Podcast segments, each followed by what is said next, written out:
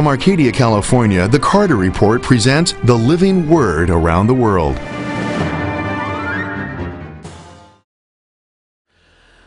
I've been to Russia 35 times.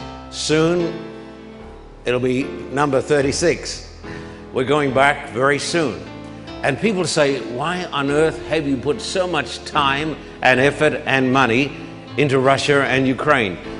Well, because of the Bible. Acts chapter 4, verse 12 says, There's no other name under heaven given to men by which we must be saved. We can't be saved by Buddha or by Confucius or any other system. We're saved by Jesus alone. People are saved not because they're in darkness, but because they step out of that darkness into God's marvelous light. We're going to Volgograd, once called Stalingrad. It saw the greatest battle of modern times. Almost two million people died in the great battle for Stalingrad. Another great battle is starting soon. We need your prayers and we need your support. Millions of people are waiting to hear the word of God. We know we're facing tremendous obstacles and tremendous difficulties, but we go in the name of Christ and Christ is going to give us the victory. You are God's lifeline to these people. Please write to me, John Carter, Post Office Box 1900, Thousand Oaks, California 91358. In Australia, write to us at Terrigal, New South Wales, Australia. Pray for Russia, pray for Ukraine, pray for Volgograd. We need your prayers. The difficulties are almost overwhelming. We also need, I say, in the fear of God, your financial support. I say it again, my friend, you are God's lifeline. May God bless you. Our topic today is the yeast in the flour. Would you please welcome today to our meeting, our service, Chef Javier Pirano.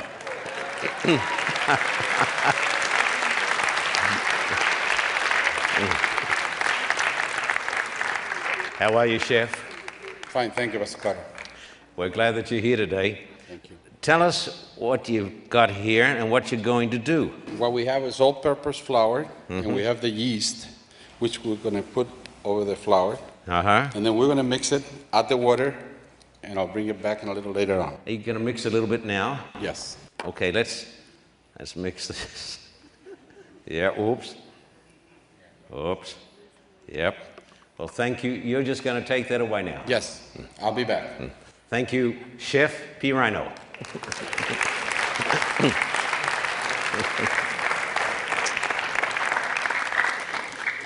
I want you to take your Bible and turn to Matthew 13 33. That includes you. Matthew chapter 13 and verse 33. The topic is the yeast in the flour. Matthew 13 and verse 33. You all know Javier, and he is a super cook. You all know that. Matthew chapter 13 and verse 33. He told them still another parable. The kingdom of heaven is like yeast that a woman took, and we'll say today that Javier took, and mixed into a large amount of flour until it worked all through the dough. The Bible tells me that the gospel, the kingdom of God, is like yeast in the flour. Once it starts working, it permeates everything until, as in the words of Jesus, the whole lump is leavened. It's the story of the gospel at work in human hearts and at work in the world. And we should pause right now and think about the gospel. That's the most misunderstood word in the world. Two words, greatly misunderstood love and the gospel. And the gospel is all about love. I have been preaching this gospel for many years. I'm overwhelmed by the concept that the creator of the universe became a man. I've done a lot of study in recent years on astronomy. I'm astounded. Even recently, in my investigations of some of these amazing ideas, I'm, I'm astounded. They now have taken a picture of the entire universe, billions of light years across, consisting of hundreds of billions of galaxies that consist of hundreds of billions of stars. The amazing truth, and this is the gospel, the hands that flung the stars in space and that created the cosmos, those hands became human hands and were nailed to the cross. Can I understand this? No, I can't understand it too. I believe it. I am dazed and amazed. The yeast is the story of the love of God as it works in the flour of the human heart and the flour of the world. And once the yeast gets in there, it starts to work. So remember, like the yeast, the gospel, the love of God spreads and grows. Would you please welcome again the church's chief chef, Javier. Well, now, well, now, you've been doing, doing something. A little bit. So, what's happened here? We have the dough Oh, goodness. ready for. Yeah. Bread. Yeah. Well, that was quick. It was. Yeah. Does it always work as fast as this? Sometimes. In our church, it does. Yeah. church, yes. Yeah, there it is. And so there it is. The yeast has already been working, and we'll just, oh, don't let it slip out in case it gets in the church like a giant amoeba. Uh, but there it is. It's growing and it's spreading. The next step will be the, you know what, the bread. Yes. So we look forward to that. Chef Javier, thank you so very much.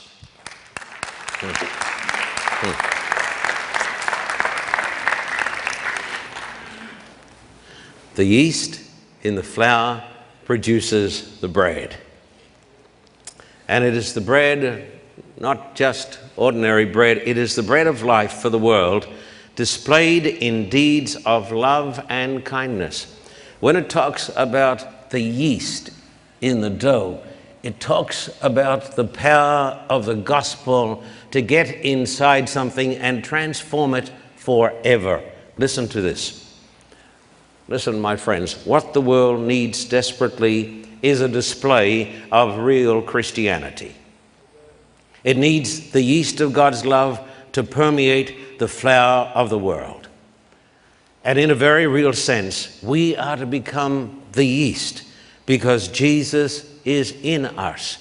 And what the world needs desperately in these desperate times is a display of the love of God through the lives of men and women who have become the yeast because God is in their, in their hearts. I want you to notice a number of stories today.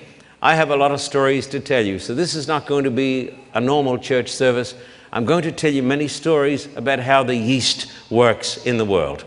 Would you come over here to Mark chapter 14, verses 1 down to 9? Mark chapter 14 and verses 1 down to 9. Dear friends, and please turn to these texts. The topic today is the yeast, the yeast in the flour.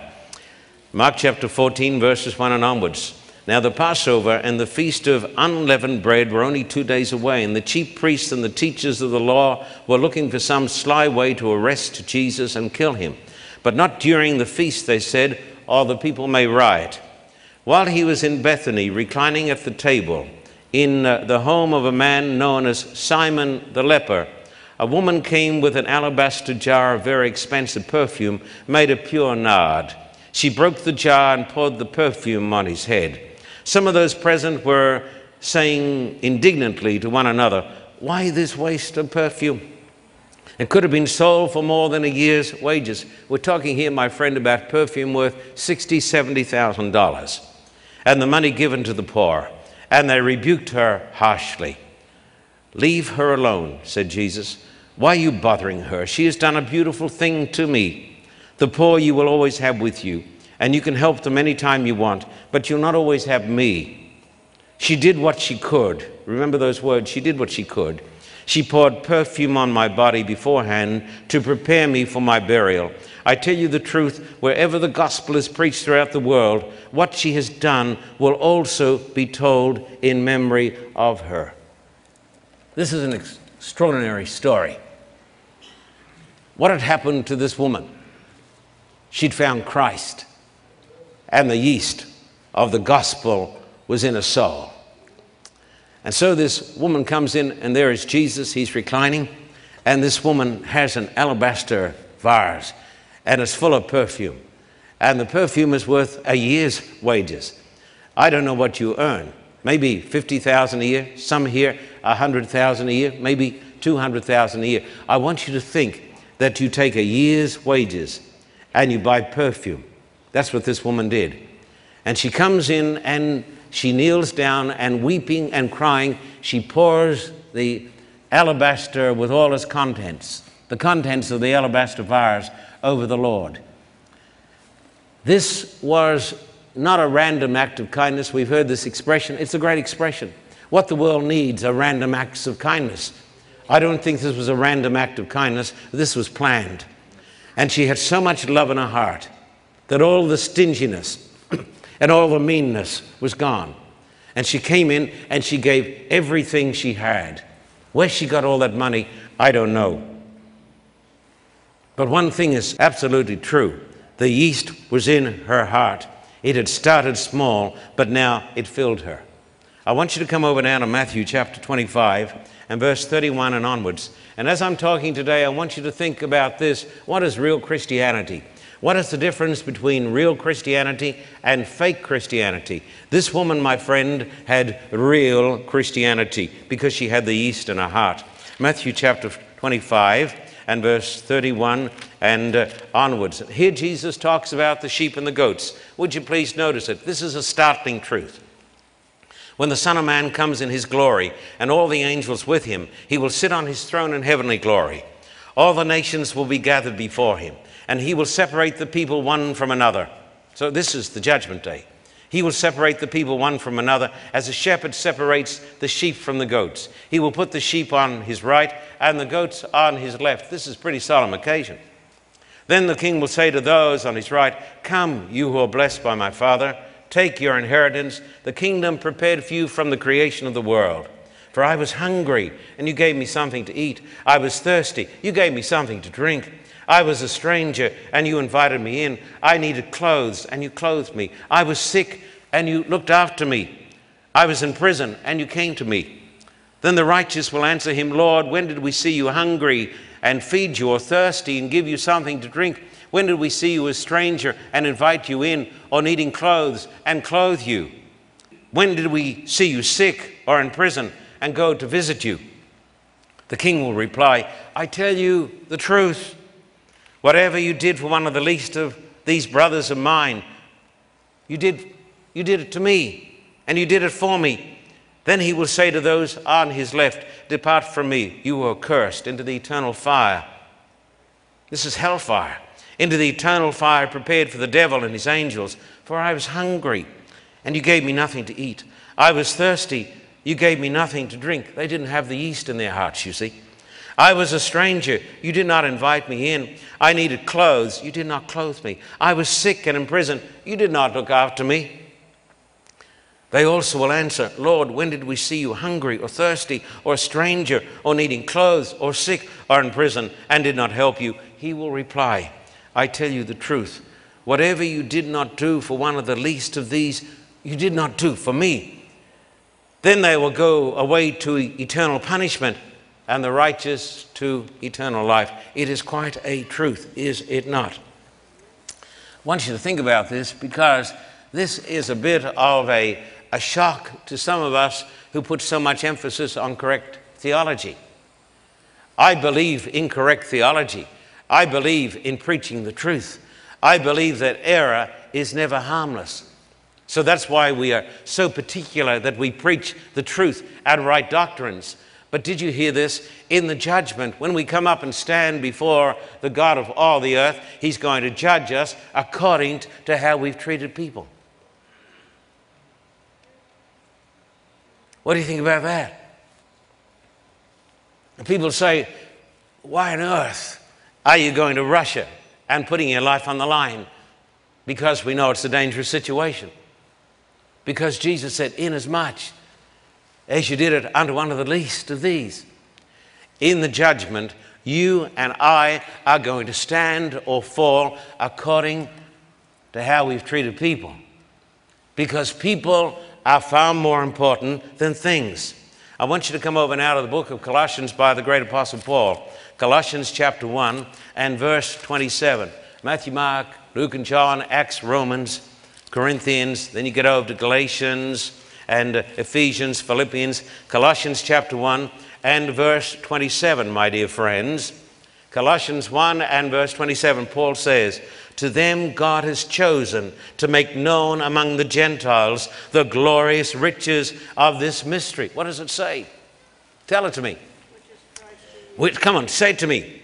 Which is Christ in you the hope of glory. I want to write this over here on the blackboard. The Bible talks about the very essence of Christianity. The Bible says, Christ, Christ in you.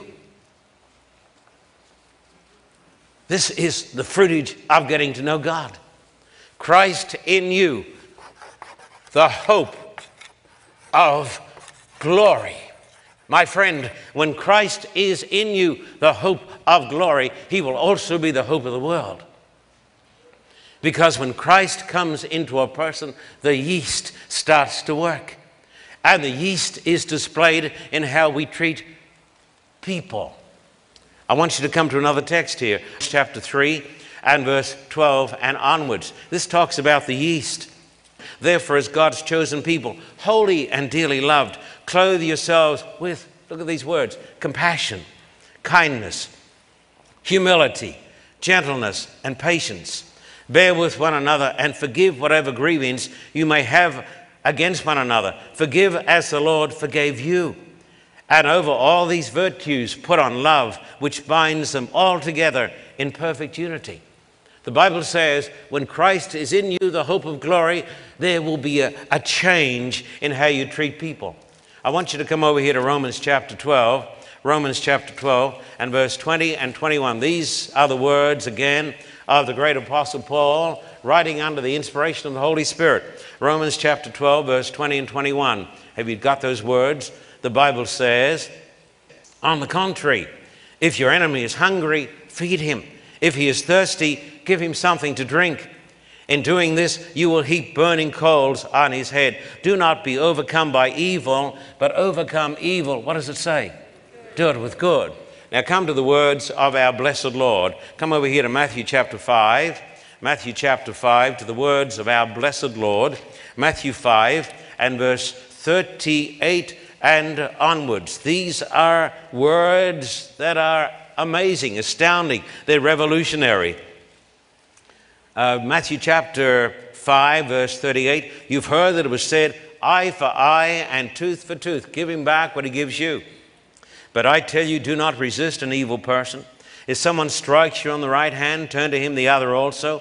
And if someone wants to sue you and take your tunic, let him have your cloak as well. If someone forces you to go one mile, go with him two miles. Amazing.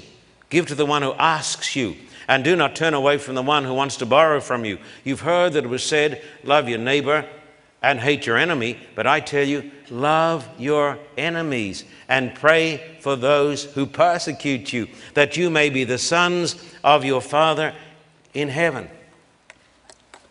Let me look you in the eye. As I talk about true Christianity versus fake Christianity, going to church doesn't make us Christians. Christ in the heart makes us Christians. And when Christ is in the heart, the hope of glory, the yeast starts to permeate every molecule of the soul. I want to give you now some examples of the yeast working in the soul, the power of the yeast. Some years ago, we had in this church Dr. Bill and Tabitha Hamilton. Does anybody remember them?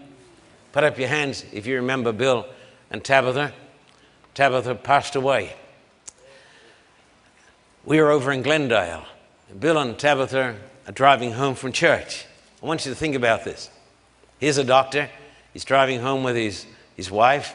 They're going home for Sabbath lunch. And he sees beside the road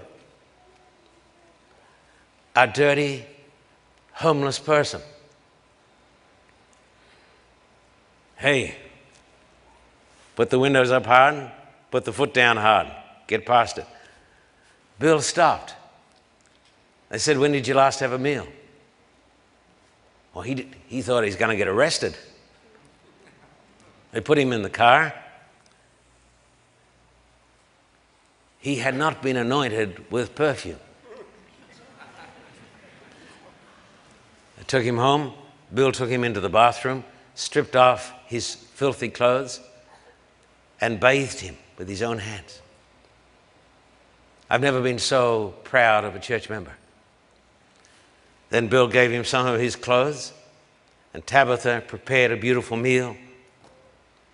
And then they gave him lots of love and warmth. That's the difference between the real thing and fake Christianity. Jesus said, when the yeast gets in the heart, there is a telling, amazing transformation. Back in Australia, now, my Australian friends, listen up. I had an old friend many years ago by the name of Curly Hardy. Curly had a gift, apparently, from God at manipulating people's bodies. it is a little controversial, but lots of people claim to have been healed by the touch of love.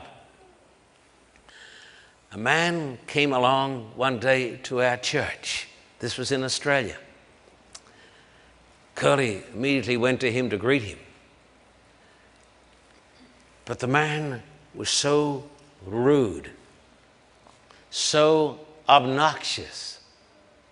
And after church, he met me as the pastor and he poured out a vitriol of hate. There are people like this. I said, I hope I never see him again. We don't need him at church. Curly said to me, Let's go visit him. I said, Go visit him? He said, Yeah, let's go visit him. I said, Okay. What authority have you got, anyhow, Curly, to tell me to visit this guy? So, okay, so I drove down in my car. We went up. He lived on a farm, knocked on the door. The man came out, saw us, cursed at us, and literally threw us out. He literally threw us down the stairs. When I got down, my ministerial dignity had been deeply bruised. And I said, picking myself up, that's the last time, Curly. This is stupidity. Curly knew, found out somehow when this man's birthday was. He baked a cake with the right number of candles, went to the man, went to the door, knocked on the door. The man came out and started cursing and yelling. And Curly sang, Happy birthday to you. I've always wanted to sing in church. I told you I could. Happy birthday to you. what, what, what can you do with that? The man said, cursing. Curly said, I just want to come and tell you I love you. And God does. Gave him the cake. It changed that man. It's the yeast working in the flour. Curly was the real thing. A friend of mine who is a famous theologian went to Russia, as I've gone now 35, 36 times. I don't remember. I've been there so often. This man went to Russia to preach the gospel. He did not understand Russia like I do. When he got over there, he didn't take even a top coat, an overcoat. He got sick with the flu. He got so sick he was running a fever. He went and lay down on a park bench where he shivered in his suit, this fine, learned theologian. He fell asleep. And while he was sleeping, he was jarred awake by rough hands. A Russian man had taken off his own overcoat and was tucking him in. That's the alabaster vase. For that Russian man, he was giving away a year's wages. The love of God somehow had gotten into the soul of that man. It is the yeast in the flour. Listen to this. That indeed was a random act of kindness. That's what we ought to do. I heard Dr. Schuller talk about random acts of kindness where we just shoot them here and there and we don't plan for them. Society has become coarse, uncouth, and rude. It needs the yeast of the love of God. Are you not appalled, my friend, or are you caught up in it? I ask you sincerely. I turn on television here, I turn on radio talkback shows, and I hear everybody criticized and attacked. I hear the president called dreadful names, and sometimes in the name of God. Where is the love of God? Listen carefully. You don't have to agree with a man's politics or his religion to love him and to show him kindness. The whole of society has been taken down, down, down, down to the lowest common denominator. People curse and swear and blaspheme and say terrible things about everybody on radio, on television.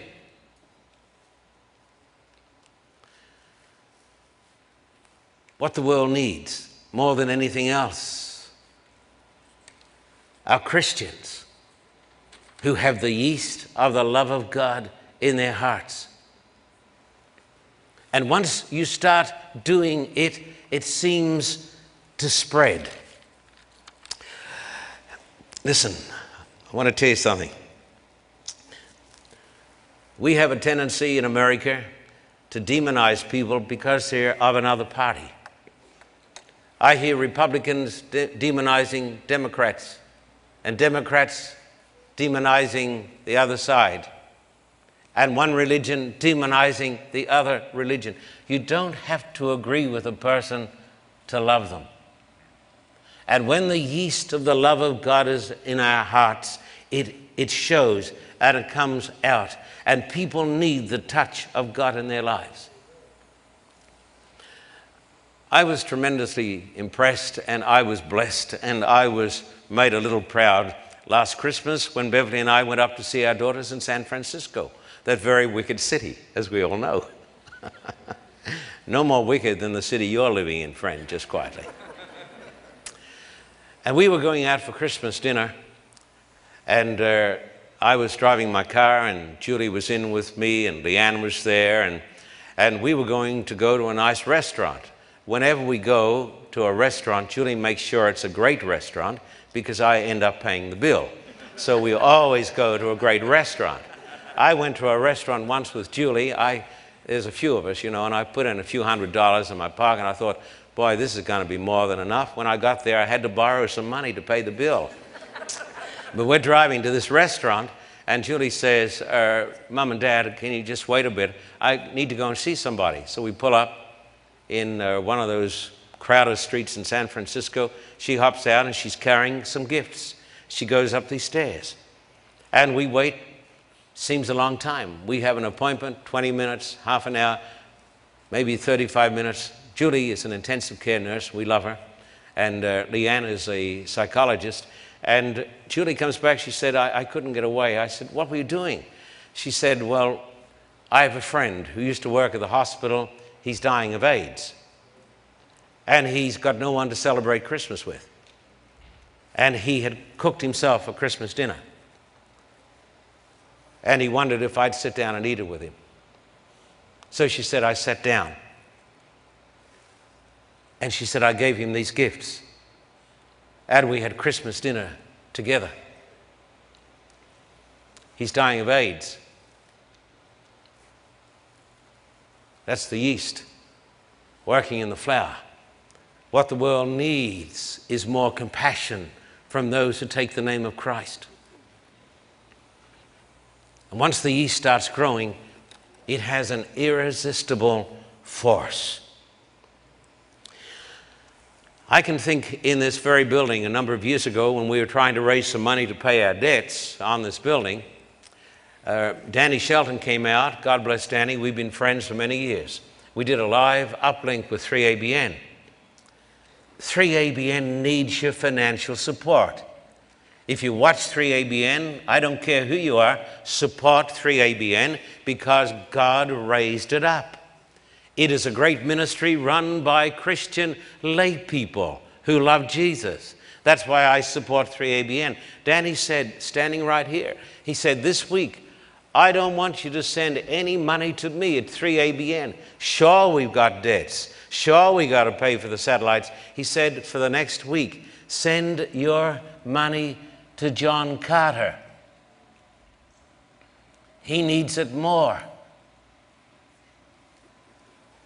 Some people said, Why would you ever do a thing like that? That's dumbness. No, it's the love of God. It's the yeast of the gospel working in the human heart. I want to tell you a story that's very close to my heart. When I was a young guy going through college, I owned, uh, in my last year, a big red Harley Davidson. I just want to confess something to you. I don't do it now because I don't have opportunity. I'd like to get it.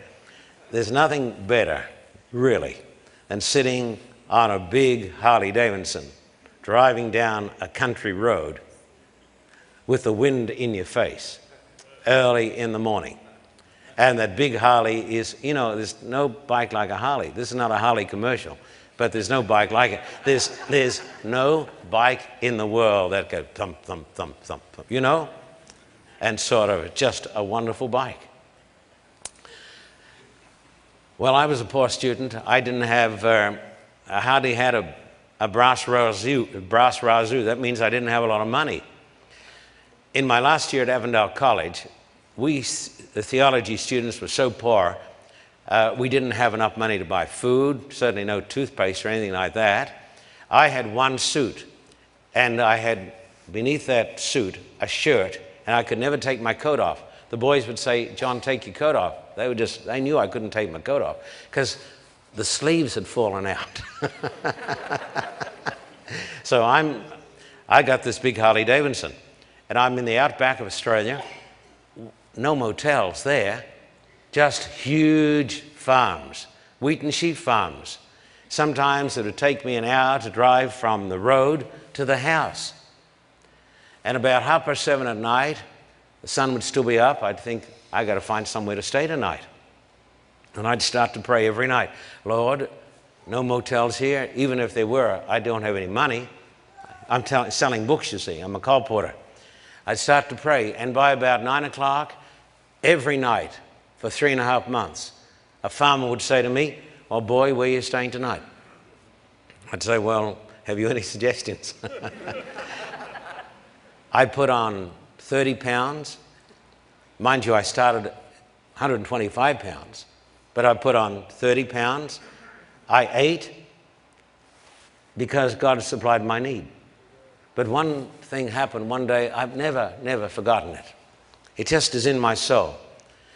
I got up one morning and I went out to get on the Harley Davidson. And I noticed it had double caps on the top, one for oil and one for gas. And I unscrewed them and they were both full. The farmer had come out and filled up the tanks. And his wife had left a beautiful basket of food. A random act of kindness. It's grace in the heart. It is the yeast of the Spirit of God in the heart.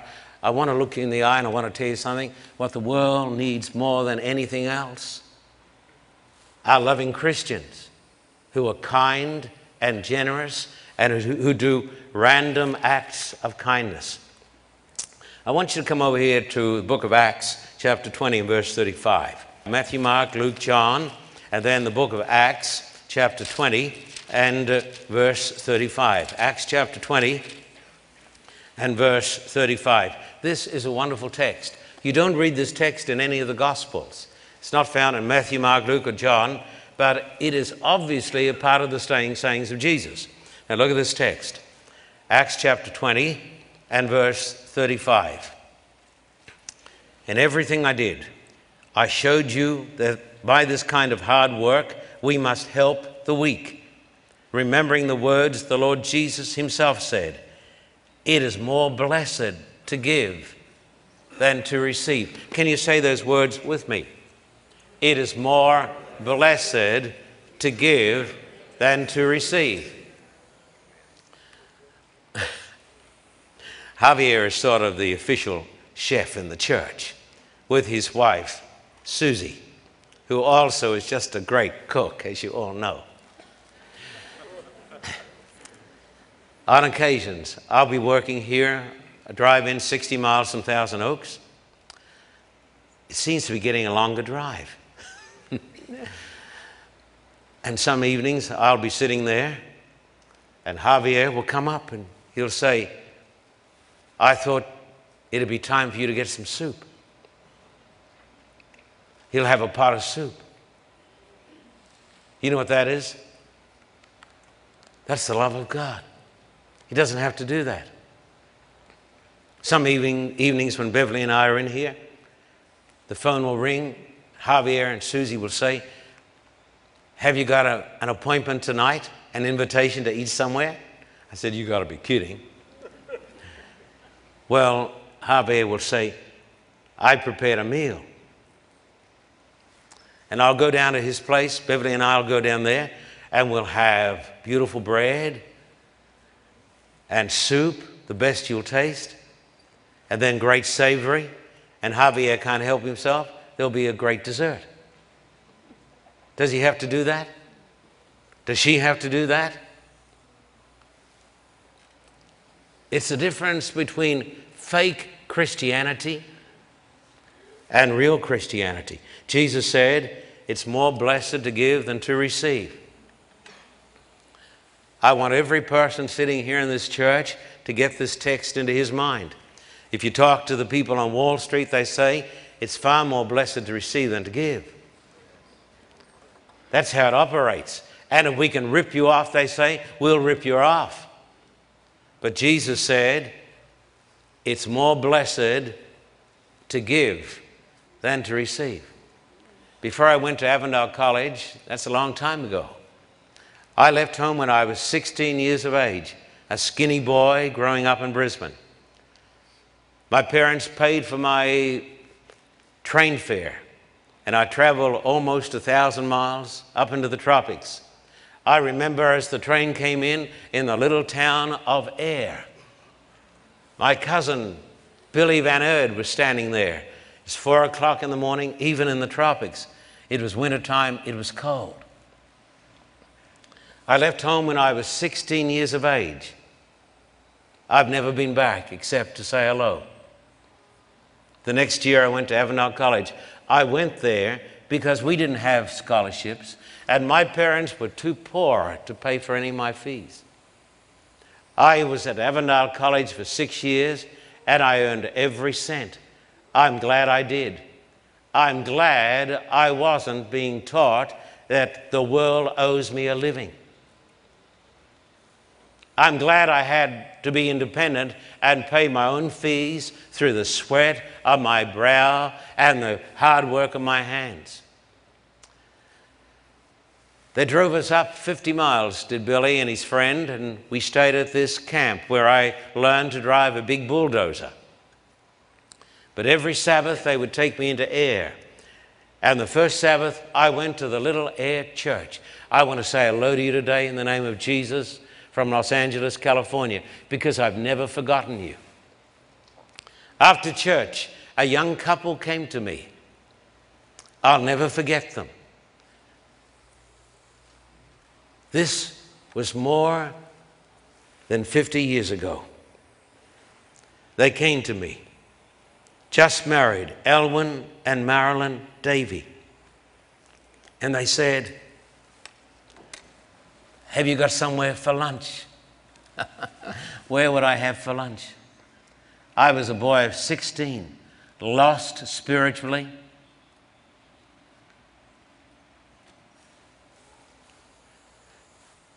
Every Sabbath I went there.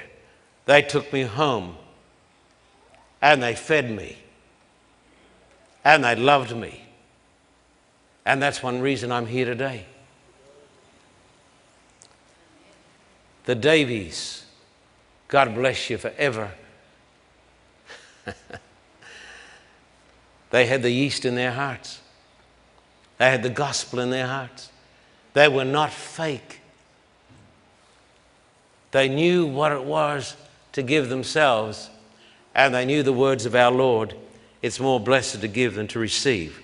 I want you to come over here to Hebrews chapter 13 and verses 1 and 2. Hebrews chapter 13. You see, my friend, after a while, God's church with the yeast inside it will become the yeast. Come over here to Hebrews chapter 13 and verses 1 and 2.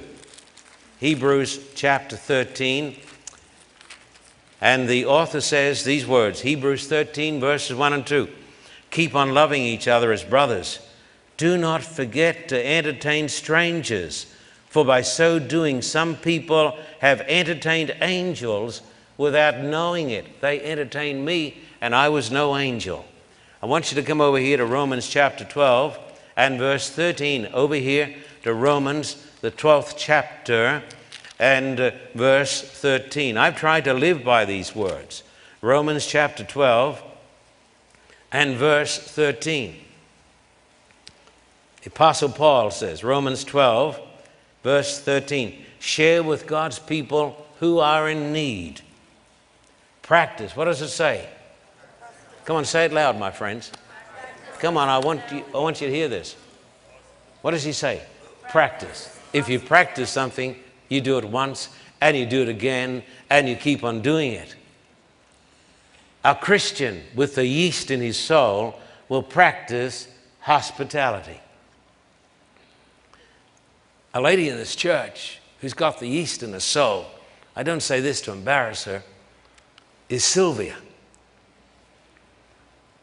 She's got the yeast in the soul. She's generous. She's hospitable.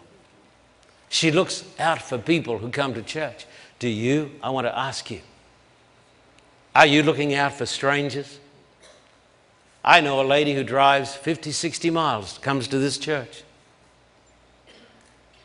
Maybe in 10 years, she's been invited home, except by the Piranos, once. Practice hospitality. Now, Sylvia last Sabbath invited to her house 50 or 60 people. Do you have to say to Sylvia, Well, Sylvia, you got to do this, or else you're not going to get saved? No, she's got it in her soul. She's got the love of God in her heart. What the world desperately needs are more Sylvias. That's what this church needs. And someone sitting here today may say to me, I'm too old to change. I'm just not generous. I can't be bothered. I want to say to you, it's never too late to get the yeast. It's never too late to become the real thing, a genuine Christian. The church needs the yeast, the world needs the yeast, and we need to become the yeast. In an age when people spew hate, when rudeness abounds, Christians need to speak words of kindness and appreciation. People are hungry for words of kindness, affirmation. What this old world needs more than anything else is Christians who have the love of God in their hearts. Listen to this. Christians should be the most appreciative, the most thankful, the kindest, the most generous people on the planet because they have Christ inside. They are the living yeast. Christians become the yeast. Not only do they have the yeast, but the Christian church, it becomes the yeast. And the yeast grows and grows and it touches lives and people are changed for the glory of God. Javier, my friend, he's been doing something out there. Javier, what do you got here? So quick, Javier. Goodness me. I tell you, how did you do this? With a little patience. and with a little help from Costco. now, listen to me.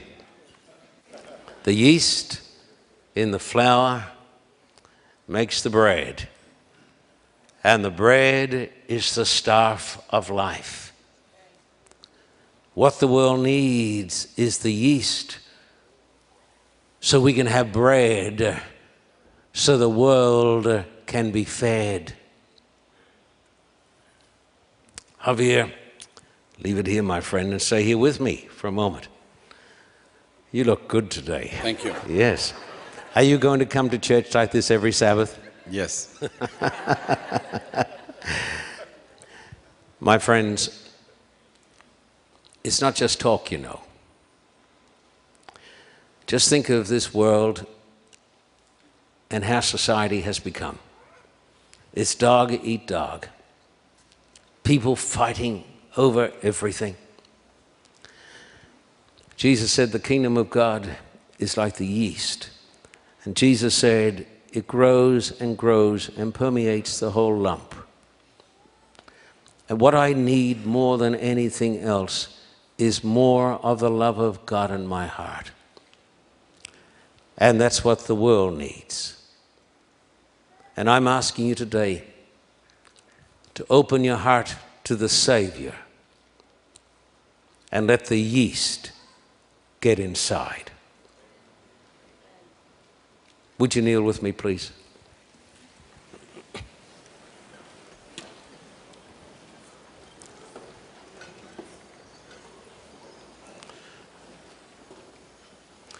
Our Father in heaven, we thank you the great God who made the cosmos. We thank you that you became a man and you shared with us the bread of life. We thank you that in you, our blessed Lord, was the yeast of God. And we think of your words when you told us that the yeast has to get into the flour and it's got to permeate everything. And we pray, our Father, today that we will allow you to come into our hearts and fill us with your love, that the yeast will permeate every molecule of our souls, that we will say words of kindness, that we will learn to say thank you. That we will learn to be kind to the unkind, gracious to the ungracious.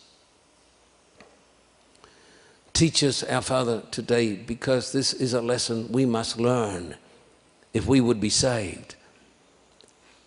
Teach us to understand that in the judgment we will be appraised not by our orthodoxy, but by how we have treated people. Teach us in this church to overcome the sin of stinginess,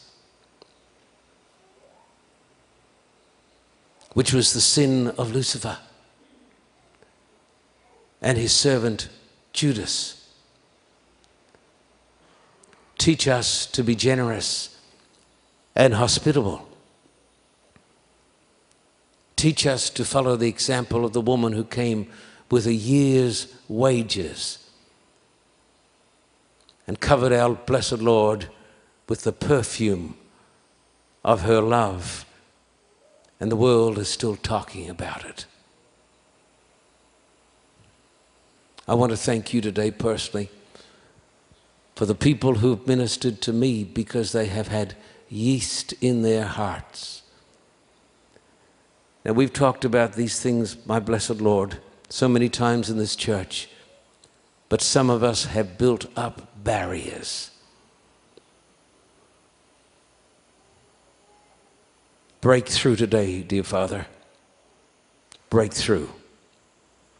As we're praying in our church today with our heads bowed on our knees, we are, every eye closed in the presence of God.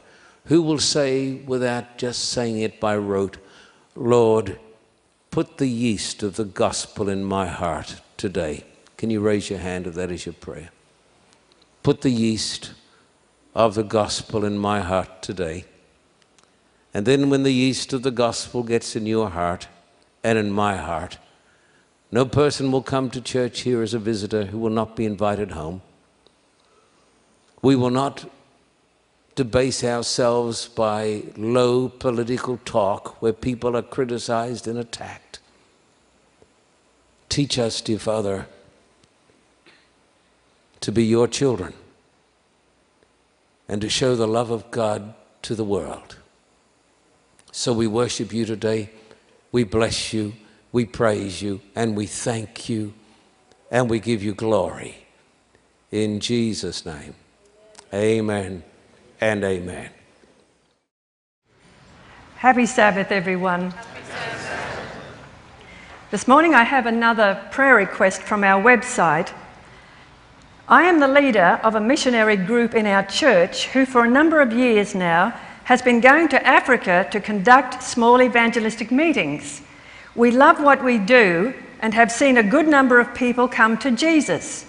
Recently, our pastor retired, and we now have another minister who seems to me to have some strange ideas. For instance, he has told us that he doesn't have a burden to go to Africa as he believes that people are saved as long as they don't say no. He thinks the money could be better spent here at home. Please pray for us, and could you give some text to bolster our courage? Thank you, signed Mark. Well, Mark, like you, I find that idea very strange also. And just for a few moments, let's look at the Bible and refresh our memories with some of the wonderful text about going. Now, in Matthew 28, verses 19 and 20, we all know this one so well. Well, many of us do, where Jesus tells us to go and teach and preach to all the nations. Couple that with Revelation 14, 6, that says, then I saw another angel flying in the midst of heaven, having the everlasting gospel to preach to all who dwell on the earth. Theologians tell us that these aren't literal angels, but they are men and women who are preaching and teaching. The book of Luke gives us the parables of the lost sheep and the lost coin, both of which have people searching for them to save them. These stories illustrate what we Christians need to do go out and to look for the lost and to tell them the good news. Now, in Ezekiel 3, God gave a special message to Ezekiel for the Israelites, which most Christians believe is still applicable for our day.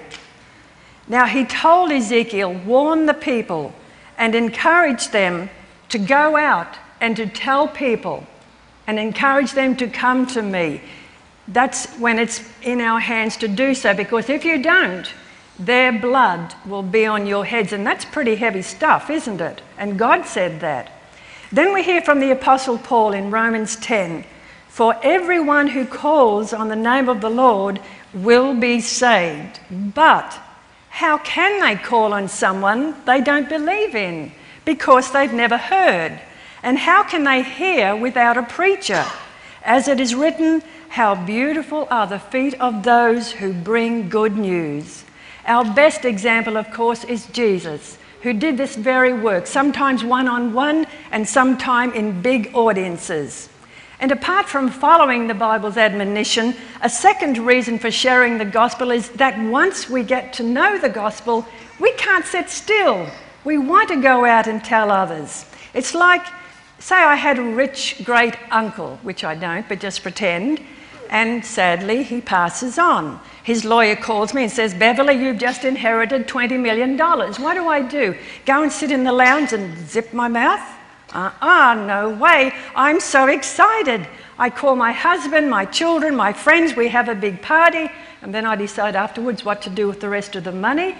But I'm so excited, I can't sit still. And that's what it's like with the gospel, only much, much more. Mark, I'm praying that your pastor will become excited. So excited that he won't only want to go to Africa, but he'll lead the way. May he come to see that it's not a matter of should we go, but rather let's go to tell the everlasting story of the great gospel of Jesus Christ.